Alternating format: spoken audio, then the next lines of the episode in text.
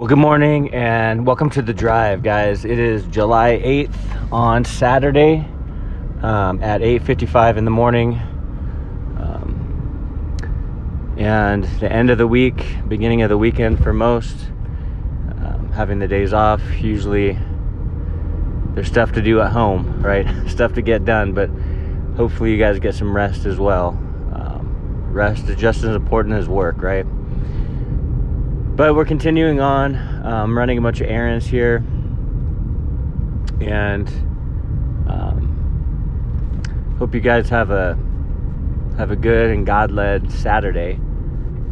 Um, as we continue through Second Corinthians, you know, uh, the Bible talks a lot about repentance, and one of the definitions is godly sorrow.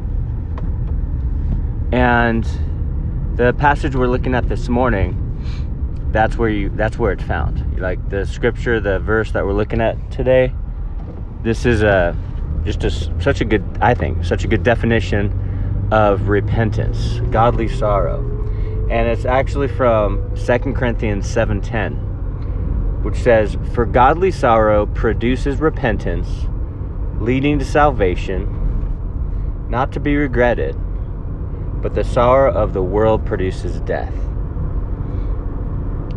so, so there's a, a difference in sorrows, right? And talking about the world's sorrow, I mean, it's without the Lord, it is sorrow, sadness, depression, just no hope, no glimmer of hope. You know, again, the Bible talks about hope as a sure thing, not I hope in this, it might or it might not happen. Biblical hope is sure hope, hope that happens. And the world doesn't have that. Do you remember, you know, some of you grew up in church, I get it, but I, I didn't, and I um, didn't know anything. I, I didn't know true hope or purpose. I didn't really get or understand why I existed, right? I mean, I, I, I just didn't know, and and it's like, well, I guess it's just to, to try to make a try to make a living, get through life, do what you like doing, and all that, and then that's it. I, I just didn't know. I didn't get it.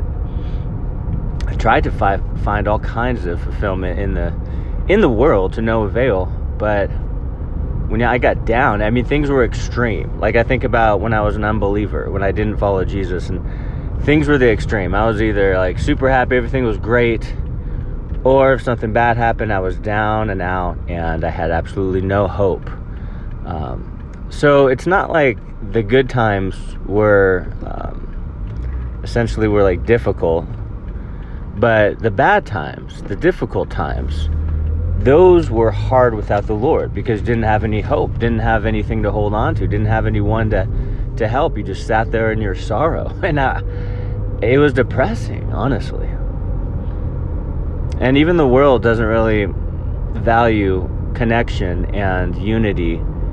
Uh, I know I'm generalizing, but really, it's kind of like everyone's alone doing their own thing they, their paths might cross here and there, but it's just so different and so uh, it's so sad, honestly. But the hope that we have from the gospel is amazing. And even when you're going through bad times, and even when you give into temptation and sin, guess what? There's godly sorrow that leads to repentance. Now, this happens. Uh, before salvation as well, right? I mean, in the context, Paul's talking about repentance unto salvation. And so there comes a point where people are realizing none of this is fulfilling, none of this is good, none of this is, I don't, there's nothing here in this, on this earth that can give me that true heart rest and peace and all of those things, right? And, but then you realize who you are and how you are. You realize who God is and how God is and you repent say, Lord. That's why when uh, John the Baptist came on the scene, when uh, Jesus came on the scene, the first things they said were, Repent. The kingdom of God is at hand. That is a step that leads to forgiveness. That's a step uh, uh of humility that we take before salvation, but even post salvation, we still mess up. So, what's up with that? What do we do? Well, repent. Godly sorrow. Lord, I'm sorry. I I messed up here. Forgive me, please. And Godly sorrow is different than getting in trouble and feeling bad that you got caught. Godly sorrow is knowing you did something wrong and coming clean, feeling truly convicted and bad for what you have done. And godly sorrow leads to repentance. And it's a beautiful thing because, you know, God doesn't want to hold anything against us, right? He doesn't want to um, say, well, too bad for you. like he's not going to hold it against us and make us feel bad over and over again. When we have godly sorrow, when we repent and say, Lord, I'm so sorry for doing this, for engaging in that, for saying that, for having that heart, whatever it is, we are forgiven. There's no holding period or waiting period. God gives, you know, He forgives us right away. And that's good news. So don't be afraid to repent. In fact, do it more often than not because the sign of maturity for the Christian is being quick to repent. When you do something wrong, you say, Lord, I'm so sorry. Forgive me. I don't want to do that again. Give me strength to not give in to whatever temptation it was, right? And He will. He'll forgive and He'll give you strength to not repeat that thing. Um, he is that good. Amen.